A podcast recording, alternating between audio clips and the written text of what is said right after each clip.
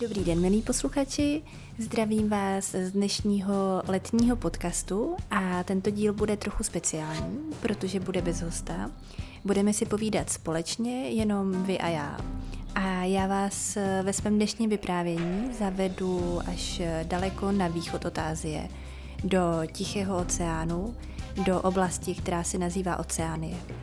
Společně naštívíme ostrovy, jako jsou Papua Nová Gvinea, nebo ostrovní stát Vanuatu, ale podíváme se i do známého Japonska.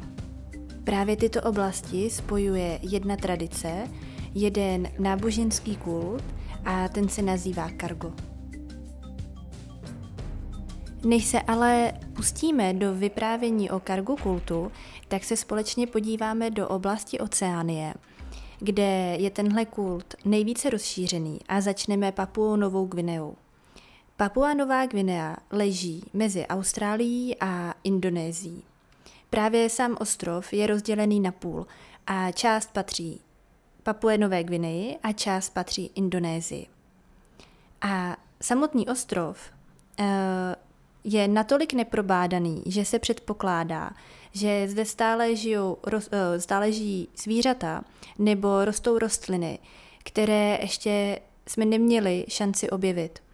Jsou zde i kmeny, které žijí po staletí stejným způsobem.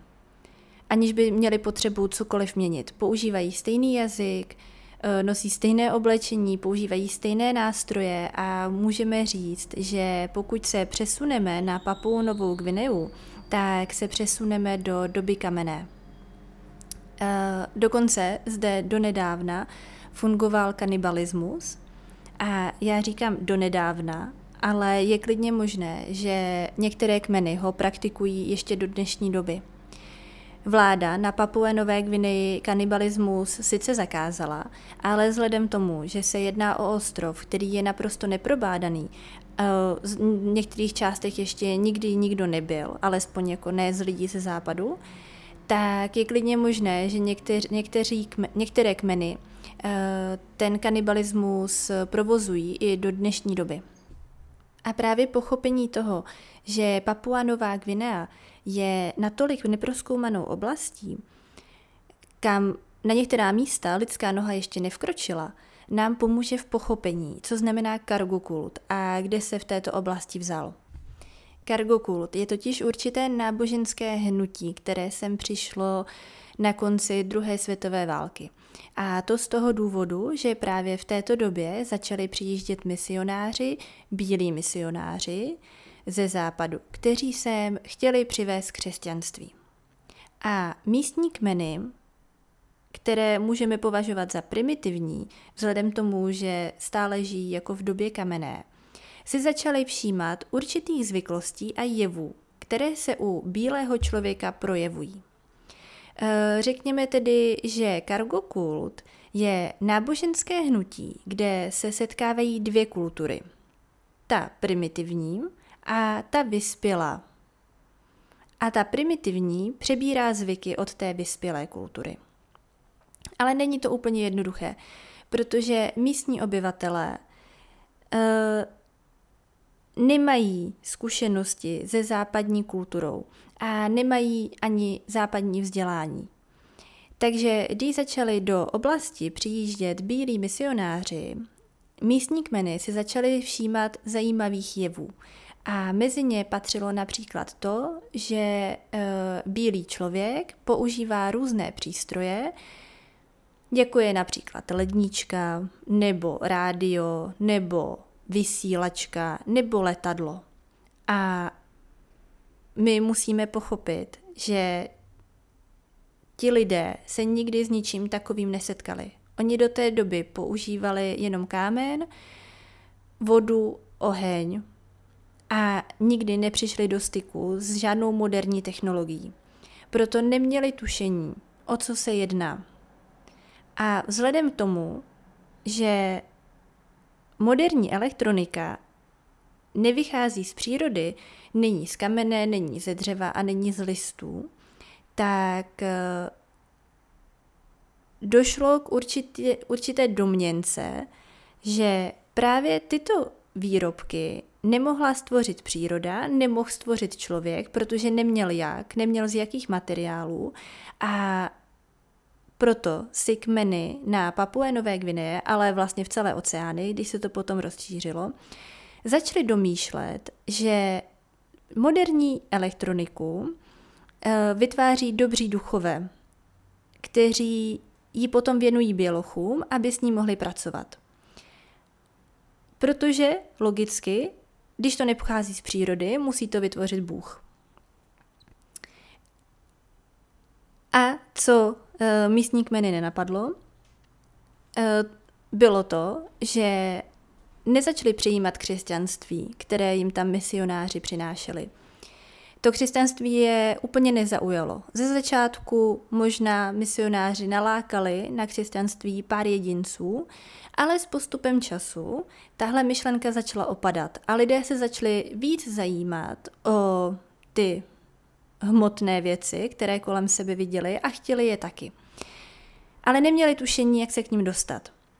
Takže e, začaly vznikat rituály a začaly vznikat myšlenky, že aby e, ty místní kmeny měly to, co mají bílí lidé, musí napodobovat to, co bílí lidé dělají. To znamená například, že bílí lidé stavěli sloupy, na kterých měli elektrické vedení. A místní kmeny samozřejmě vůbec nechápali, co je elektřina a co je elektrické vedení, ale měli pocit, že stavění těch sloupů, na kterých se mezi nimi budou natahovat různé dráty, anebo třeba liány v jejich případě, může být určitým symbolem toho, že je to rituál, kdy bílý člověk na sebe přivolává štěstí a hojnost a začali to dělat taky.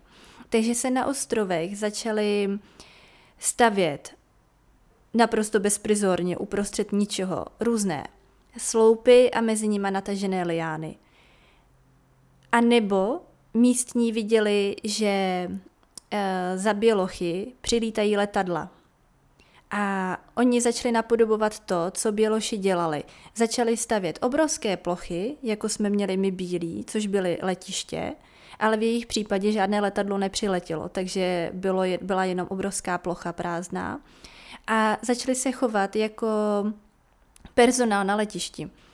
Takže v případě, že bílý člověk chodil s vysílačkou a navigoval letadlo, tak místní člen některého z kmenů, začal chodit po té vypálené ploše, kde už nebyly stromy, a začal bez vysílačky navádět někoho, kdo neexistoval, někam, kam nebylo potřeba. Takže to celé působilo jako počítačová hra. A takových věcí byla spousta. Protože, eh, jak už jsem říkala, tak ty místní kmeny eh, měli pocit, že když budou napodobovat to, co dělá bílý člověk, tak získají tu hojnost. Že přesně tímhle tím způsobem oni můžou získat ledničku nebo rádio. A pak začali komunikovat i s bílým člověkem a začali se ho ptát, kde ty věci vzal, co udělal proto, aby měl doma ledničku nebo aby měl rádio, aby přiletělo letadlo. A ty kmeny, eh, pardon, eh, ty bílí lidé jim říkali, musíte jít pracovat, vydělávejte peníze, pracujte, za ty vydělané peníze si to potom koupíte. Jenže lidé na Papue Nové Gvineji si všimli, že nikdo z bílých lidí nepracuje tak, jak jim je doporučováno. Nikdo nepracoval na poli, nikdo nepracoval rukama a přesto ty věci měli. Takže nabili dojmu, že právě ta práce rukama Eh, peníze vůbec nepřináší. Což vlastně byla i pravda, ale že, prá, eh, že ty, ty hmotné věci, to, co, to, po čem oni touží, přináší sezení v kanceláři a otáčení listů papírem. Protože viděli u těch bílých lidí, že třeba sedí celý den na jednom místě a posouvají po stole papíry což samozřejmě je velice zjednodušeno řečeno. Ale oni to tak vnímali a tak začali dělat něco podobného. Začali prostě sedět na místě a začali třeba jenom posouvat papíry. Jenom v domění, že přesně tohle je ten rituál. Takže když to schrnu, tak eh, národy na ostrovech v Oceánii eh, se ke kultu dostali právě v době eh, kolem druhé světové války, kdy na ostrovech byli američané a američtí vojáci. A tyto primitivní kmeny viděli, jak se bílí lidé chovají. Když přistávalo letadlo, byly určité rituály, které se děly, aby letadlo přistálo a přivezlo zboží, ať už jídlo nebo nějaké hmotné zboží. A samozřejmě lidé na Papue, Nové Gvineji uh, si to nedokázali spojit, co se přesně děje, ale nabili dojmu, že když se začnou chovat stejně jako američtí vojáci, to znamená například pochodovat sem a tam, zvedat pušky, uh, mávat vlajkou, tak přistane letadlo. A to přiveze zboží a jídlo. No a po odchodu amerických vojáků tyto národy zůstaly sami a bez zboží a nabili dojmu, že musí opakovat to stejné, co dělali právě američani, aby přistálo letadlo.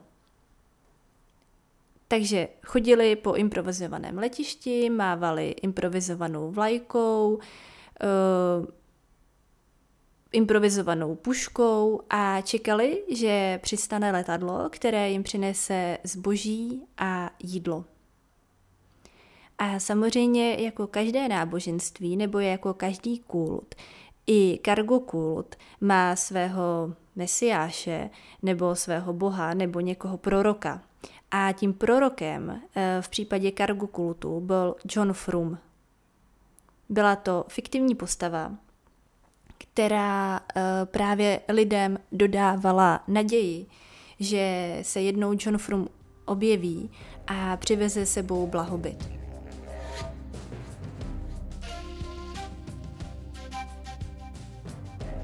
No a možná vás zajímá, kde vlastně John Frum vzniknul. Uh, jestli jenom v hlavách lidí, nebo to byla skutečná postava.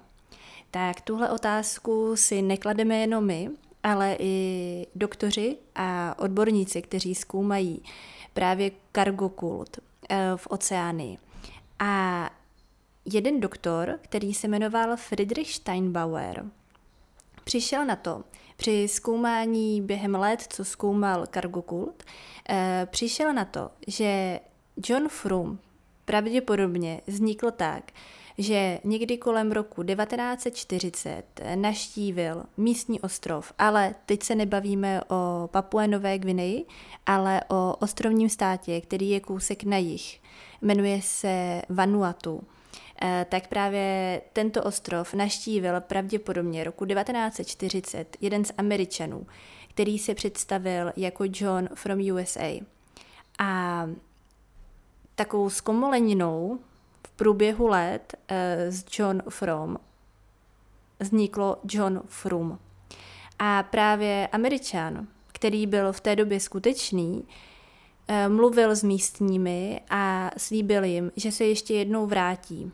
No a samozřejmě určitou eh, tichou poštou a s komoleninou a v průběhu let toho, jak se to předávalo, ty informace, tak eh, z toho vzniklo, že John from USA je John Frum, který se vrátí, avšak jako mesiáš nebo jako bůh eh, a vrátí se za domorodci, aby jim přivezl přesně to, po čem touží, což je letadla, Coca-Cola, rádia a další věci. Místní dokonce slaví den, který se jmenuje John Frum Day a ten připadá na 15. února. A právě ten, v tento den se pořádá slavnostní ceremoniál, kdy uh, si místní dřív na sebe uh, dokonce tetovali nápis USA, teď si postačí jenom s barvami schází se na provizorních náměstích, styčují americkou vlajku, eh, tančí, zpívají. Je to prostě klasický ceremoniál, jako si umíme představit kdekoliv jinde na světě a oni tím oslavují Johna Fruma, který má jednoho dne přiletět s veškerým zbožím a dovést k blaženosti. Mě to trošku připomíná um, tenhle ten příběh eh, z Komoleninu, otce kočičích lidí Klojstra, kdo zná červeného trpaslíka, který přinesl koblihu a zlatý párek a přišel z fušálu, tak něco podobného mi připomíná kargokult.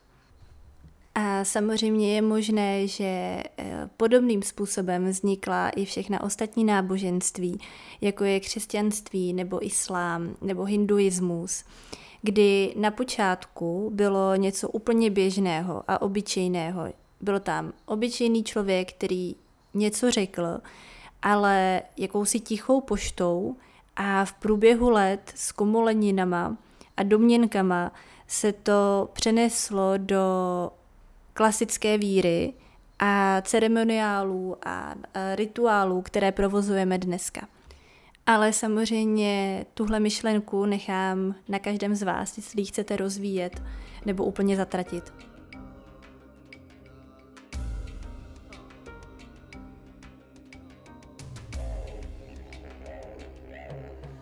Ještě než budeme pokračovat, tak eh, si řekneme, nebo se možná společně pojďme zamyslet nad tím, eh, kde kargokult vzniknul a proč má takovou váhu.